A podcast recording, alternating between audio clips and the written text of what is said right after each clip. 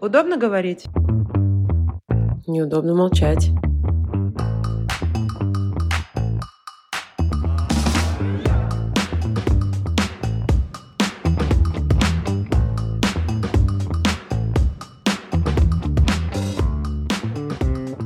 Всем привет! В эфире подкаст «Неудобно молчать» и мы его ведущие Даша и Кристина. И сегодня мы бы хотели поговорить об утрате и через что проходит человек, когда теряет близкого, а главное, как правильно поддержать и найти правильные слова в этой ситуации.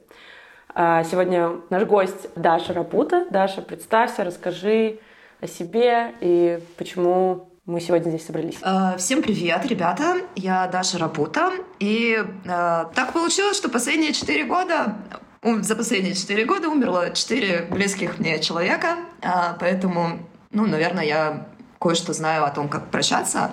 Вот. Э, прошлый год был особенно э, показательным, потому что у меня заболел папа, в этом году его не стало. И э, за то время, пока я теряла людей э, потихонечку, мне было, ну, сложнее всего мне было найти э, какие-то, я не знаю, правила, какие-то э, рычажки, как вообще это все проживать, что с этим делать и куда бежать, если какие-то группы поддержки, что вообще делать, потому что ну, когда начинают умирать близкие, ты понимаешь, что к такому жизнь тебя не готовила. И вот потихоньку, потихоньку, сега-сега, ты начинаешь э, как-то ну, учиться с этим жить. И вот для меня самое главное было, что жить надо учиться с э, тем, что кто-то уходит, потому что первая реакция — это всегда там «все кончено, я буду страдать все оставшиеся дни до конца своей жизни». А потом ну, потихонечку такой встаешь на ножки и понимаешь, что ага, ну вообще-то можно и не сильно страдать, а спокойно страдать, а можно, ну, ты все равно будешь страдать. Не страдать не получится, вот, но можно это делать э, бережно для себя, потому что ты-то все еще живой, и твои близкие есть, которым тоже тяжело, и вместе надо как-то справляться, и когда вот, ну, самолет, если, например, падает, ты же сначала маску на себя надеваешь, потом на ребенка, или, ну, на себя, на соседа, который уснул, то есть в первую очередь учишься заботиться о себе и понимать, как там потихонечку так встать на ножки обратно, топ-топ. Вот.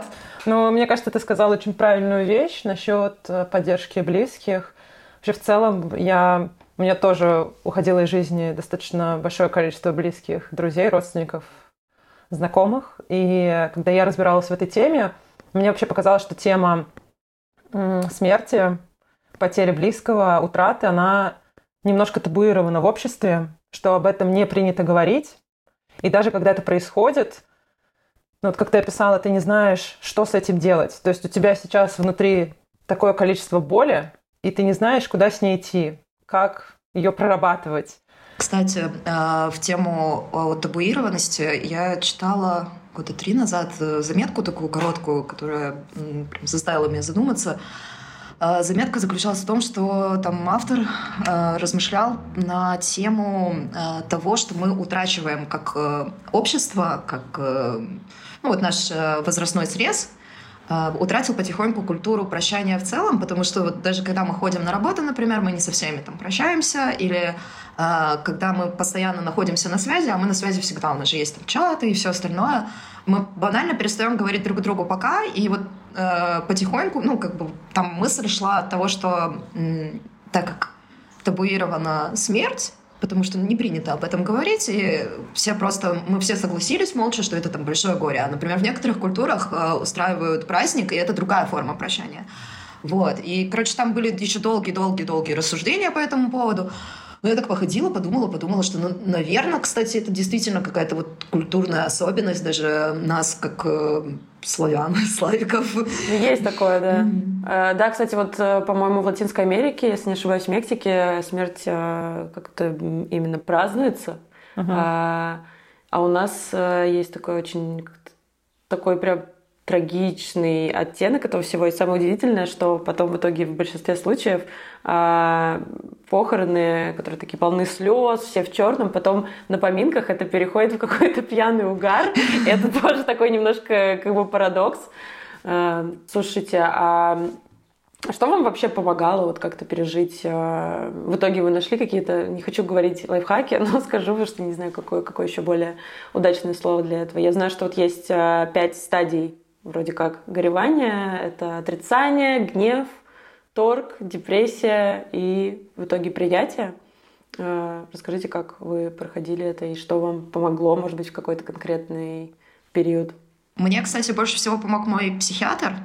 Вот, э, потому что, ну, я особенная девочка, у меня биполярное расстройство, вот, и к моменту э, смерти моего папы у меня была депрессивная фаза. После того, как долгое время у меня была такая очень активная, замечательная маниакальная фаза, я там крутилась, вертелась, а чем э, лучше ты уходишь в одну сторону, тем глубже ты упадешь в другой. И оно как бы все наслоилось, вот. И мне кажется, без своего врача, и, ну, вообще, как бы, даже если ты человек, у которого нет каких-то заболеваний, связанных с психикой, обязательно... Э, я вот отправила маму тоже к психиатру, она начала пить атаракс. Атаракс — это ну, детский сад, аккуратная легкое лекарство, вот. И когда человек проходит через горе, ну, тут нужно обязательно поговорить с врачом, хотя бы там с психологом банально, если психиатров э, не все готовы принимать какую-то фарму, вот. Но я не знаю, как я бы вообще выжила, если бы не мой врач, который каждые две недели мы с ним встречались, он мне говорил, что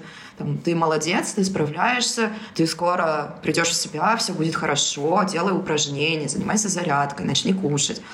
Вот, и как бы за счет того, что это регулярные визиты, и это постоянная поддержка, ты под присмотром находишься, а, потихоньку вот выравниваешься. Ну, это такой вот самый базовый фундамент того, что мне помогало.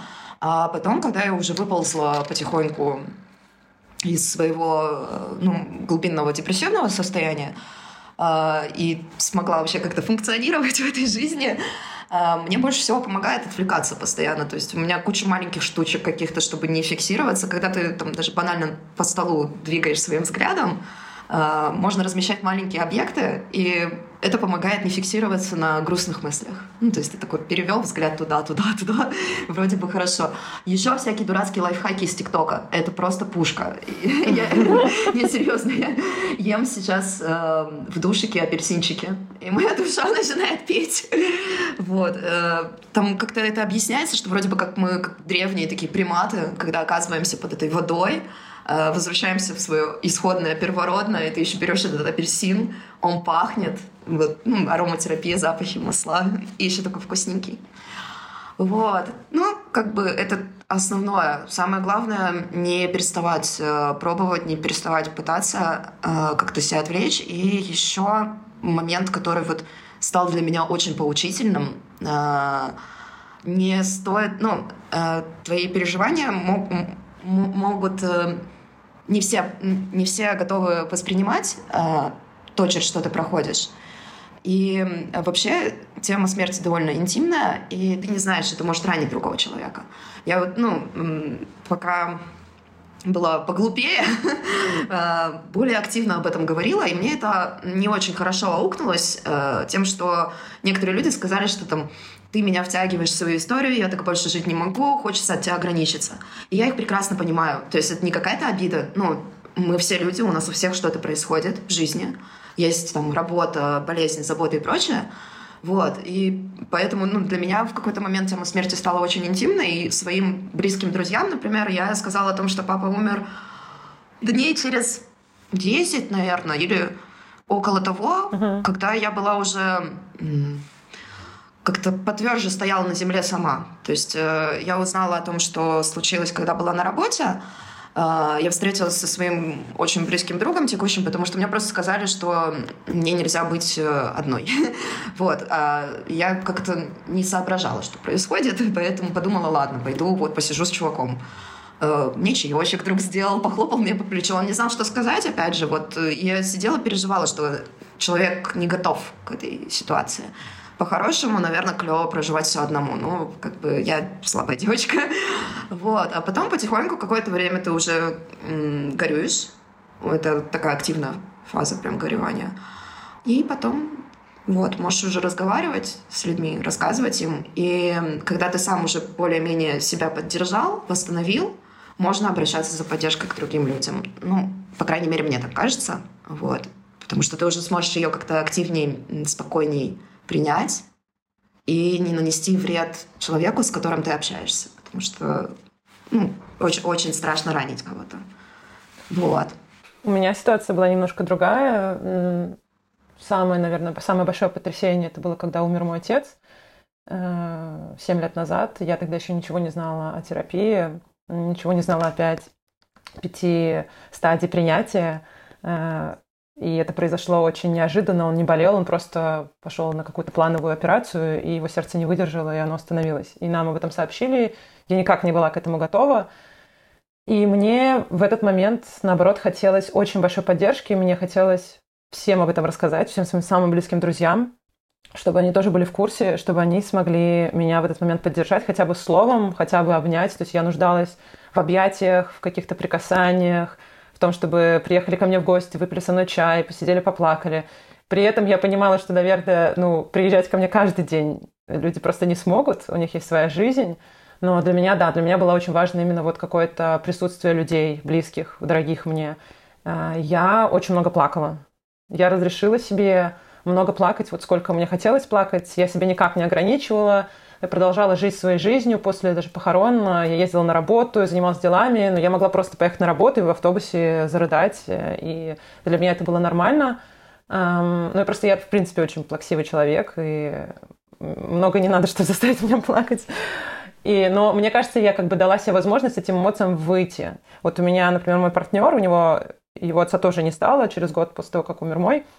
Он вообще не плакал. Мне кажется, он даже на похоронах не плакал. То есть у него как-то эти эмоции выходили по-другому. Мальчики не плачут, к сожалению, да? А, ситуация. Поезд да, я уже к нему подходила, говорю, да, да заплачь, пожалуйста, мне тебя Мне кажется, полезно. И как раз-таки урон на мужскую психику идет из-за этих стереотипов. Как будто бы не, не должны плакать. Я полностью поддерживаю. Когда ты сказала другие люди, ты имела в виду свою семью или своих друзей, которые приходят к тебе, чтобы тебя успокоить? Да, да на самом деле всех. Семья, друзья, коллеги. А, просто я вот стала замечать, а, ну, у меня папа долго болел, поэтому как-то получилось, скажем так, подготовиться, вот, а, если вообще можно быть готовым к смерти. И э, за то время, что он болел, естественно, это на мне сказывалось, и э, я ходила, ну, все более и более грустная, удрученная, э, эмоции очень полярные были. И я видела, как тяжело людям, которые находятся рядом, то есть они понимают, что мне плохо, но они же ничем не смогут мне помочь. Uh-huh. Вот, и по итогу э, действительно, ну, произошла такая ситуация, что я, э, так как мы все, вот, я не знаю, как у вас там получается, я слышала, взрослые люди живут на работе, мы все, вот, и оказывается, во взрослой жизни ты вот большую часть жизни на работе и проведешь. Я была к такому не подготовлена. Вот, но тем не менее, серьезно. Вот. Э, и получилось как бы, что очень много легло на тех, кто чаще всего под руку попадается, находится рядом. В моем случае это коллеги, потому что пять дней в неделю мы там вместе. В какой-то момент я перестала ходить в офис, я работала удаленно, потому что, ну, как бы, как ты придешь, э, я еще в прошлом году была тем лидом, у меня была э, команда. Сейчас я тем лид себя. Это очень клево, кстати. Вот. Э, и, короче, ну ты приходишь, такой трясущийся, глаза заплаканные, вообще непонятно какой человек. А год у всех был сложный. Uh-huh. Сидишь, ну, наверное, чувствуешь себя еще более беспомощным из-за того, что рядом ходит какой-то страдалец, ты ничего не можешь тут исправить. Поэтому не знаю, вот сейчас уже э, на текущей стадии своего развития я поэтому стараюсь ограждать э, всех. Ну, как бы вот моей маме, например, сейчас тяжелее всего, на мой взгляд. Она всю жизнь жила вместе. С... Они с папой мечтали построить дом. Вот, они его почти достроили. А, родители у меня живут под э, Белгородом, ну, то есть тут рядом Харьков еще. Вот, ну, то есть как бы как-то все так получилось. Обидно, грустно. И маму очень хочется поддерживать постоянно, потому что если еще, э, ну, ее не станет, вот к какому я правда не готова. Поэтому как-то учишься быть более, не знаю, самостоятельным, более заботливым о близких, распределяешь э, свои какие-то тревоги и прочее, ограничиваешь их от всего. Потому что когда они... Ну, на меня очень благостно действуют счастливые окружающие. Uh-huh. Вот, я вижу, что там мама пошла, прическу новую сделала, там что-то это рассказывает. Я купила, о, пошла в дом, окна помыла. И я вижу, что она счастлива, и мне спокойнее живется. А так, если бы мы это все волновали, не знаю, что бы получилось, ничего хорошего.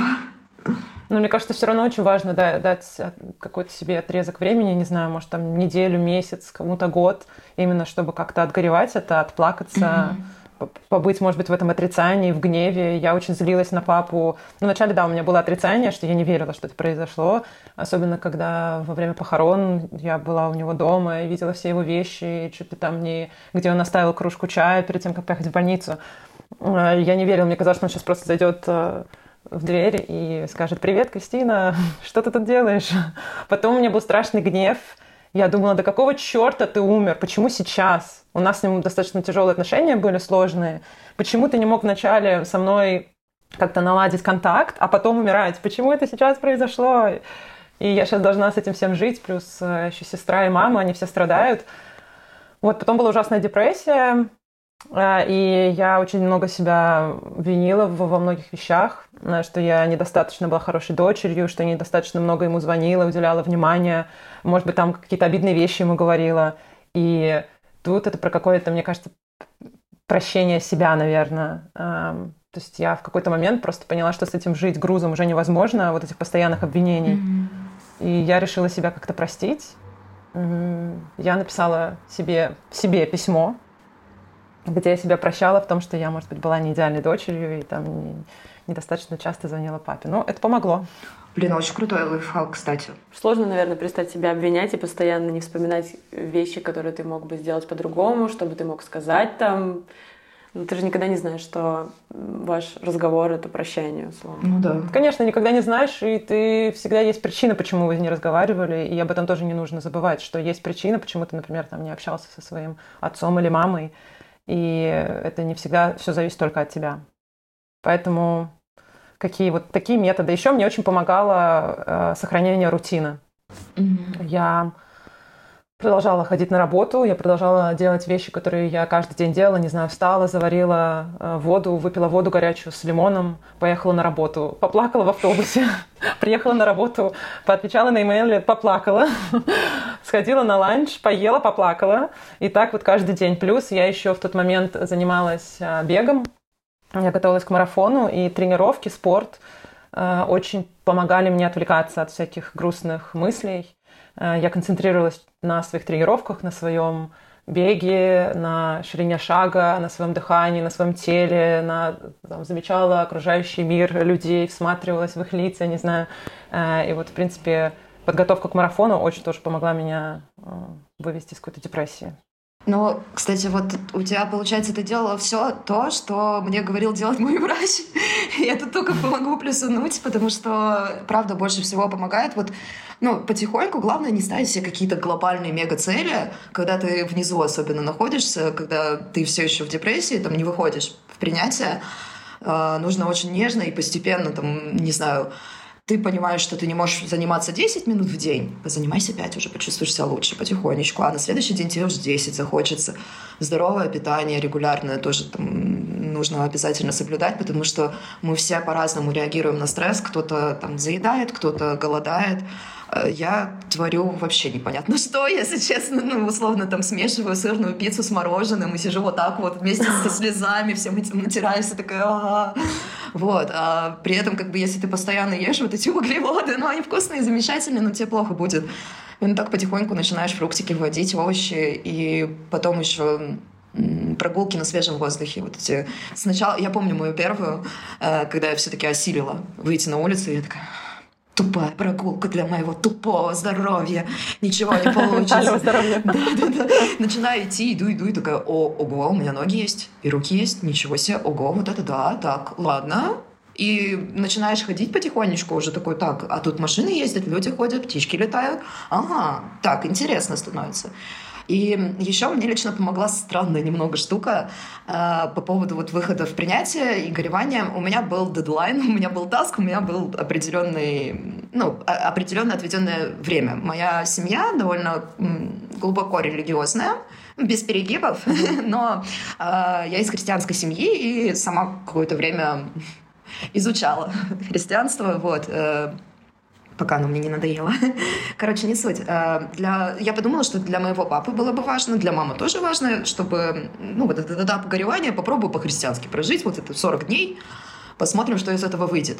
Э, в принципе, как бы там достаточно простые правила. Ты носишь черное и шибко не веселишься, не бухай там, не делай. Потому что вот первое время Даша как раз говорила про поминки, которые превращаются в не пойми что. И вот опять же, тут мы все... Как бы алкоголь самый простой способ э, кратковременного какого-то подлечивания. Но вообще это же депрессант, тебе потом будет хуже. Вот серьезно. То есть, ну, я разрешила себе пить несколько дней э, первых, вот, и пила я, ну, если честно, немного по-страшному, чтобы вот прям отключиться. Но это было строго отведенное время в максимально безопасных условиях, чтобы там не хотела, чтобы кто-то был рядом, кто-то видел меня в таких состояниях. Мне просто было тяжело быть в реальности. Я не вывозила. Вот. А потом это прошло, и как раз вот эти 40 дней мне очень помогли, как моя мама сказала, что самый страшный грех, Даша, это уныние. Вот. И ты как бы действительно идешь такой, ага, у меня есть вот определенное времечко, мои 40 дней, я их горю-горю, я позволяю себе просто отрываться, рыдать там изо всех сил. Еще черное это носишь, тебе еще тяжелее. Вот. Эм, и потом, получается, на 41 дней, ну, считается, что уныние — это грех, поэтому как бы унывать нельзя. Я все равно периодически плачу еще, э, но как бы вот именно такая глубокая боль, которая была в начале, она действительно ушла потихоньку. Э, и как-то начинаешь смотреть на все с более уже холодной, устаканившейся головой. Вот. Э, Клево, что можно теперь смотреть снова на фотографии с папой без слез, э, потому что поначалу я вообще не могла этого делать. Вот. Э, здорово, что получается про него говорить спокойно. Ну и, не знаю, я еще придумала себе идею, что он теперь дух вместе со всеми остальными. Вот. Они помогают мне с моими шаманскими практиками, там, свечку поджигаю, встаю такая, ну, духи давайте, пускай сегодня будет хороший день.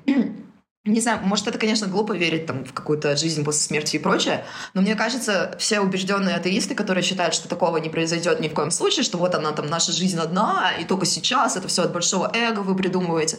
В общем, мне кажется, человек, сталкиваясь уже с какой-то, ну вот действительно, смертью, скажем, первого порядка, да, родителя, это вот самое больное, что стукает со всего, что было. Я не представляю, что чувствуют люди, если умирает их партнер. Вот, но когда умирают э, близкие тебе, ты волей-неволей, ну, твоя психика так работает, это нормально. Мы люди, мы хотим жить, и тебе будет сложно жить, если ты, ну, как-то вот в тебе заседает ощущение, что там ничего больше нет. Это какая-то такая трагедия, которая не дает оставаться в реальном мире. А если ты оставляешь это себе какое-то пространство, что там, не знаю, может быть, они духи, а может быть, они, там, не знаю, облачка. Вот. Э, как-то легче живется, короче говоря, я к этому.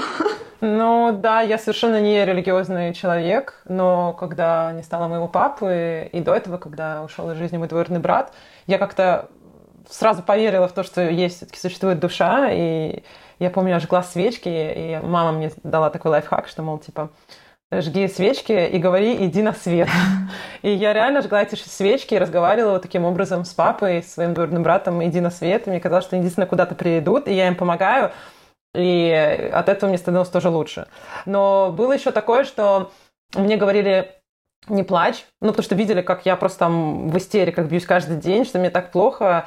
Не плачь, потому что э, папе плохо и так, вот он умер, он смотрит на тебя, ну, там, условно говоря, сверху вниз, и у него душа разрывается от того, что вот он видит тебя всю заплаканную.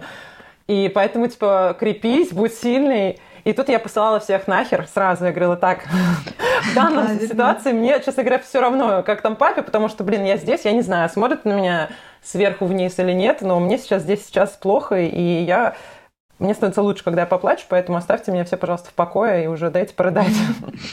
Мне, кстати, мама рассказывала, э, у ее подруги умерла мама. И мамина подруга плакала много очень, а потом к ней во сне пришла ее мама и сказала, Залиночка, пожалуйста, поменьше плачь, а то ты меня заливаешь совсем. Не грусти так сильно. То есть я к тому, что если людям, которые умерли, что-то будет мешать, они разберутся, как с тобой пообщаться, найдут способ. Вот. У меня у самой было очень смешно. Приснился папа, но он только один раз снился. Я даже если честно, была сильно расстроена поначалу, что вот не снится, не снится. Как-то мне хотелось на него посмотреть. Вот. Uh-huh. И, короче, он приснился, попросил э, есть э, на разные дни э, после смерти человека. Вот в этих традициях я уже не очень разбираюсь, там мама контролирует. Вот, девятый или седьмой день, не помню. Короче, седьмой, третий, по-моему, седьмой, сороковой. Сороковой это последний, ну что-то там седьмой или девятый, да. не помню, короче.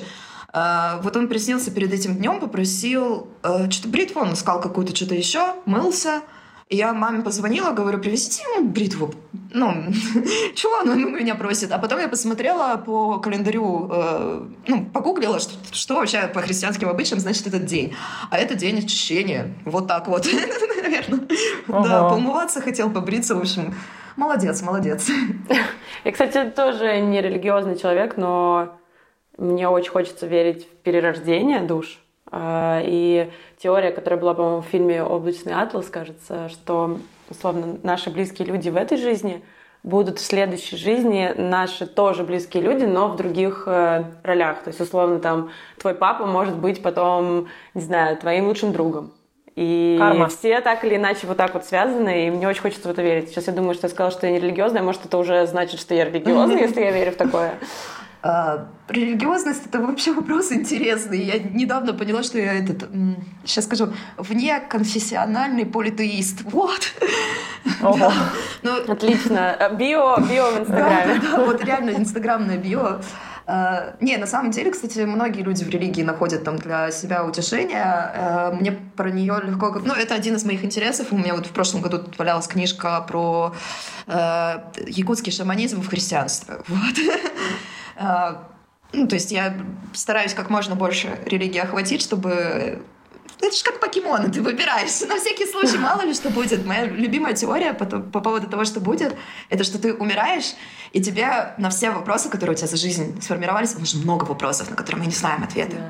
И не можем никак придумать. Вот ты их начинаешь получать потихоньку. И там еще как кредит показывают. Там, вы за жизнь нашли пять пасхалок, которые были спрятаны. Ну, их было десять в игре. Вот. А потом можно за другого персонажа может отыграть прикольно. Да, было бы супер. Yeah. Остается только на это надеяться, потому что мне не хочется думать, что там какая-то просто такая, типа, пустота и темнота. Ну, это как-то нечестно было бы. Хочется, знаете, мне вот всегда хотелось попробовать э, пожить мужчиной-дальнобойщиком. Вот. Надеюсь, это какая-то мультивселенная. Сделать запрос на следующую жизнь. Ну, кстати, да. это можно сделать и в этой жизни. Ну, я же женщина. Кстати. Ну, как бы... Ты можешь ты, ты можешь совершить переход. Да. да ну нет, я. Что если очень захочется, в принципе. Не, в принципе можно, но это как бы будет не то, у меня не та комплекция. Хочется вот просто, не знаю, если смотреть на жизнь как какую-то условную игру, то столько персонажей прикольных. ну то есть мне нравится и мой вроде бы, не расстраиваюсь.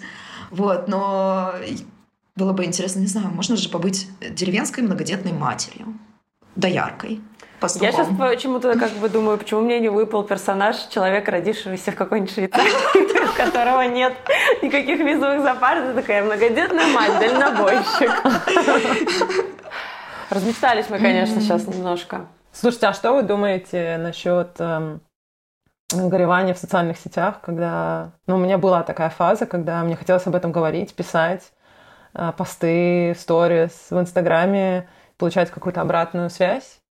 И вот э, получала пару раз не могу сказать, не могу назвать это хейтом, но комментарии, что я как-то не так горю, О, что вот как бы там я, например, куда-то хожу в какие-то места, там за, вчера выставила пост, что там вот случилось такое с моим отцом или сторис, а сегодня я, не знаю, там пошла в, в ресторан или в бар с друзьями, выставила сторис, где я танцую, и люди как бы не поняли, а почему, собственно говоря, как, как так получилось-то, Кристин? Вот, и я помню по этому поводу очень тоже переживала, что как-то я не так горю, как оказалось. Но слишком весело. Э, я, кстати, поначалу думала о том, что хочется вроде бы запостить в Инстаграм как-то историю. Э, я даже, если честно, ну, пока папа болел, я уже чуть ли не пост себе придумала. вот, может, это прозвучит немного жестоко, но, ну, как бы было все... Ты знаешь, что человек умрет, вот.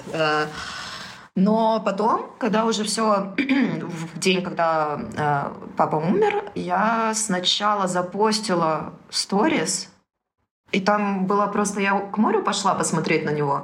Там блики были красивые в воде, и я сняла это на видео, написала, это был настоящим суперпапой, запостила и удалила. Я увидела, что это увидели пять человек, я подумала, фух, надеюсь, они никому не расскажут. Вот. И для меня, наоборот, вот как-то это все... Я, наверное, очень боюсь, что мне кто-то бы сказал, что ты неправильно горюешь. А, да, это было очень больно. Да, это было очень, это очень вот, больно. Это жестоко. Так ну а в смысле, что вообще значит неправильно горюешь? Неужели люди, у которых горе, должны, не знаю, вот лечь, залезть в гроб вместе с умершим и зарыться в землю, а с друзьями ходить никуда точно нельзя. Вот тогда ты правильно горюешь, молодец. Ну, это как-то, не знаю, жестоко все.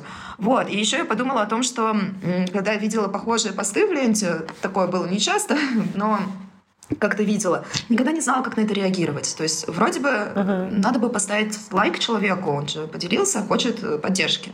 С другой стороны, я сейчас поставлю лайк на пост, где написано, что кто-то умер. То есть я такая, о, молодец! молодец. Комментарий лучше.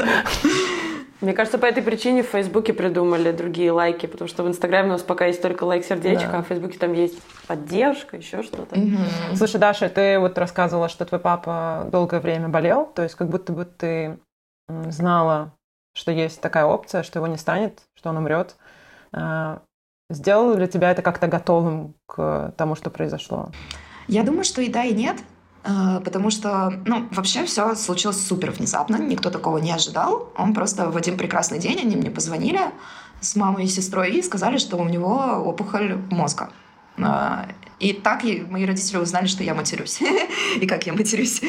Вот. А потом ему сделали операцию. Вроде бы операция прошла успешно, но было, ну, во время нее уже выявлено, что это злокачественная опухоль. И а, тут вот у нас пути, например, с мамой разошлись. Она а, даже не стала смотреть выписки врачей, ничего такого. Она боялась, она сказала, я просто вот сколько отпущено, столько отпущено. Я попросила ее, чтобы она мне все скинула.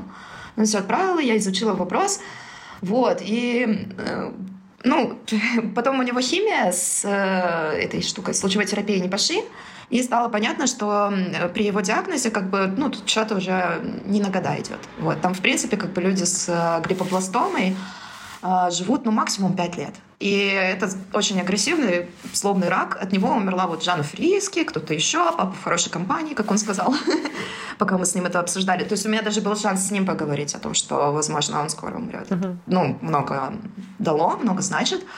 Но все равно, как бы мне э, в последние дни, э, когда уже ему очень плохо стало, он уже не разговаривал толком даже, э, вот, и мы, как бы, естественно, уже все хотели, чтобы он умер, и он сам хотел этого. Вот, потому что это, ну, тяжело, как бы. А, но когда он все-таки умер, оказалось, что сколько не готовились, сколько... Я уже сама ходила периодически такая, говорю, мама, когда же он умрет уже? Ну, то есть не, не от злобы, а от того, что ты смотришь, как близкий страдает, uh-huh. и только лишь это ему облегчение принесет. Вот, и как бы, когда хлопнул, так хлопнул. Я вообще такого не ожидала. Я думала, что я выдохну. Я думала, что Э, ну вот как раз как бы, что в общем, было больно очень. Э, я не ожидала такого. У меня такой крупной дрожью никогда не трясло. Я просто вот плакала и плакала. Я шла по улице э, до своего друга пешочком.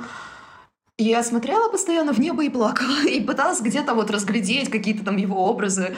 Что-то вообще... Мне казалось, как будто бы мир стал нереальным, как будто бы вот в тот момент э, для меня это было такое сильное потрясение, что я как раз-таки перестала чувствовать свое тело. Мне казалось, что я камера, которая ходит и просто вот снимает все вокруг, и что меня не существует, и ну, все вот эмоции, которые э, затупились очень сильно за время подготовки к событию, скажем так, за время депрессии, они рванули вот этой жуткой болью, слезами. Но потом стало легче, когда я вот уже смогла отплакаться. И я вот как раз тоже, Кристина, как и ты, не, не отказывала себе в слезах, э, потому что я чувствовала, что чем больше, как будто бы мне надо, чтобы из меня вот все вышло потихоньку. Вот, поэтому мне кажется, все-таки ты не можешь быть готов к смерти, но когда у тебя есть время, э, ну, ты, по крайней мере, я вот за время папиной болезни закрыла с ним все свои гештальты, все вот эти отцовские... Ну, естественно, у меня были эти issues. Вот. Папа у меня человек э, с характером, И разное было за жизнь. Uh-huh. Было, ну, я считаю, что это большое богатство, которое мне досталось за то, что было время с ним проговорить все и понять его. Вот. И когда я ему даже, ну, никто ему не говорил толком про его диагноз, а я что-то не выдержала и начала с ним вот как раз говорить про смерть, про болезнь. Вот. И ну, он сказал, что, Даша, ты единственный человек, который меня понимает. Спасибо тебе большое за разговор. И я это помню. И как бы, ну, это же так здорово. Ну, по крайней мере, мы с ним так подружились. Вот, возможно, иногда для того, чтобы стать по-настоящему близкими со своими родными близкими, требуется, чтобы они умерли. Как бы это страшно не звучало жестоко, но мы их начинаем ценить. Это помогает нам стать мудрее, взрослее. Вот. Я как раз помню первый подкаст ваш, когда слушала, и я подумала, о, надо бы с девочками обсудить проблему молодых 30-летних. Что делать? Люди начали умирать. Куда деваться? Как нам кого-нибудь подготовила к этому жизнь? Мне кажется, нет никакого правильного метода про то, как горевать. Э, нужно к себе прислушиваться но, тем не менее, люди вокруг имеют какое-то влияние. Это вот тоже лейтмотив наших подкастов, что ей всегда найдется тот, кто прокомментирует как-то.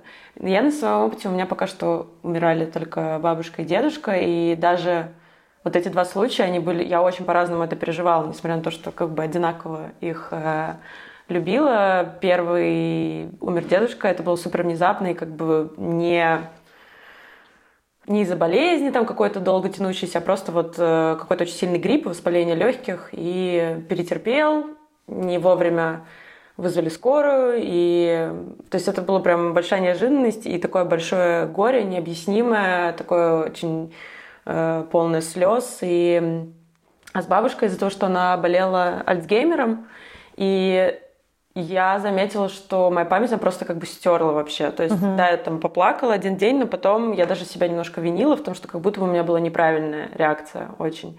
А, то есть, как будто бы я недостаточно страдала по ней, но потом я поняла, что когда в силу этой болезни ты понимаешь, что это немножко другой человек, это очень вообще сложно там, жить с близким, у которого деменция, он просто превращается в другого, очень обычно неприятного человека в плане именно морально. То есть он может как бы обижать тебя, говорить ужасные вещи. Uh-huh. И поэтому это продолжалось там несколько лет, и как бы с годами ты настолько отдаляешься вообще от того образа, который ты знал раньше, что, наверное, ты как-то понимаешь, что на самом деле этот человек, которого ты знал, умер давно. Поэтому, когда это происходит уже на самом деле физически, не было вот такой вот реакции. Но я помню, что тоже у меня как-то потом со временем возникали такие, как странно, что я вот не плакала достаточно, не горевала столько, сколько как будто бы нужно, но все индивидуально, все по-разному, видимо, так. Не всегда понятно, что делать с смертью. Не всегда понятно, как правильно грустить, что с этим делать. Мне кажется, правильно просто все, что бы ты ни делал, правильно. Не бывает такого, что ты не так скорбишь. Ну, кроме если ты, наверное, заливаешься алкоголем и начинаешь употреблять наркотики. Ну да, это вот, да. кстати... Мне кажется, это неправильно. Это неправильно. А как вообще вы считаете правильно поддерживать, вот если с другой стороны на это посмотреть, как правильно поддерживать человека при утрате и что говорить, чтобы это не звучало как дикий кринж? Я вот все время думаю, что... Мне все время как-то было странно, когда э, там в кино просто говорили «I'm so sorry». И мне кажется, что это такая какая-то ну, такая вообще сори, это такое слово, которое используется просто, когда ты кому-то на ногу наступил. А как вообще, что сказать? Непонятно. Мне кажется, что нет какой-то универсальной фразы или универсального поведения, но сейчас а, уже при каком-то опыте, к сожалению, я могу сказать, что самое важное, вот что было для меня, что я услышала от своих друзей и близких, это фразу, вопрос точнее, а как бы ты хотела, чтобы я тебя поддержал? Кристина, скажи мне, что тебе, в чем ты сейчас нуждаешься? И мои друзья меня поддерживали через, например, готовку еды мне, потому что я проголодалась, у меня нет сил приготовить. Или там уборку моей квартиры или поехать со мной посмотреть фильм. То есть они меня сами спрашивали, я понимала, в чем я нуждаюсь в этот момент, и говорила им об этом. Но, возможно, это работает не во всех случаях. Может быть, кто-то не знает, в чем он нуждается.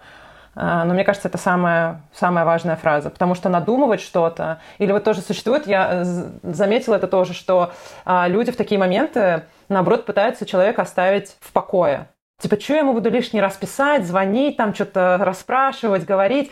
Пускай человек там отойдет немножко сам, потом, когда будет готов общаться, он мне напишет, мы с ним встретимся. В моем случае я, мне кажется, просто умерла бы, если бы так мои друзья отреагировали и бросили бы меня. А, у меня, кстати, вот на первых порах мне больше всего помогло, что от меня все отстали, если честно. Но у меня все еще э, окрашено вот именно тем, как я переношу депрессию. Она у меня ну, не функциональная, скажем так. То есть э, больше всего меня в такие моменты интересует лежать и смотреть на стену. И если со мной рядом кто-то будет, для меня это слишком большая нагрузка. Мне тяжело, я не могу общаться, вот, и мне нужно какое-то время на то, чтобы, ну, приподняться, э, чтобы у меня появился какой-то уровень энергии.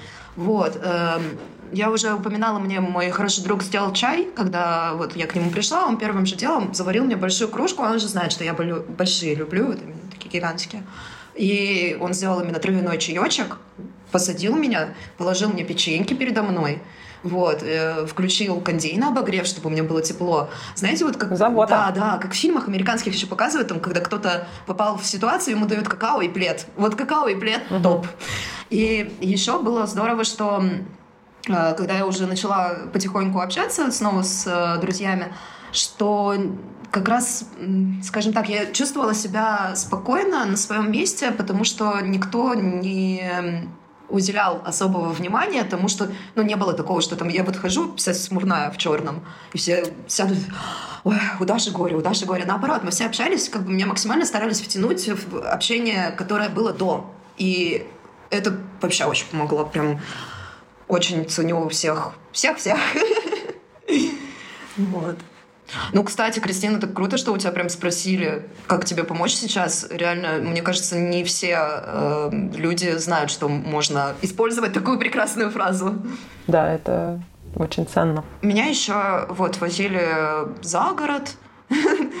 ну, прогулочки мы ходили, смотрели. Сейчас Кипр зеленый. Вот, это прям вообще помогало. Едешь с кем-нибудь куда-нибудь на лужаечку, солнышко светит, идешь такой топ-топ кто не то чтобы ты много разговариваешь, не то чтобы ты веселый, но кто-то идет рядом, бубнит, еще шутку какую-нибудь пошутит, и ты потихоньку начинаешь понимать, что мир не рухнул, что все на месте, все хорошо, и что ты справишься, ты вытянешься, ты вернешься снова в свое нормальное состояние, и тебя поддерживают, кто-то есть рядом. Вот. Важно, короче, чтобы ты был не один, но чтобы это чувствовалось на mm, да, внутреннем уровне, а не на физическом. Можно быть физически с кем-то, а ментально одному. Согласна. Ну что, девчонки, будем закругляться. Мне кажется, мы обсудили угу. почти все, что могли, если так если такое вообще возможно в этой супер обширной теме. Даш, спасибо тебе огромное за твою открытость, откровенность, за твою историю. Очень ценно. Ценно? Так. Ценно, очень ценно. Спасибо вам, девочки. Я вообще очень рада была поговорить и э, выговориться заодно, проговорить все. Вот. И мне кажется, ну, очень важно обсуждать э, и табуированные темы в том числе. Мы тут мельком и про психологию поговорили, и про упражнения на свежем воздухе. Короче, все обсудили на свете. Вот, чувствую себя живой. Да, и здорово, что этот э, выпуск, мне кажется, заканчивается на какой-то более-менее позитивной ноте. Жизнь продолжается.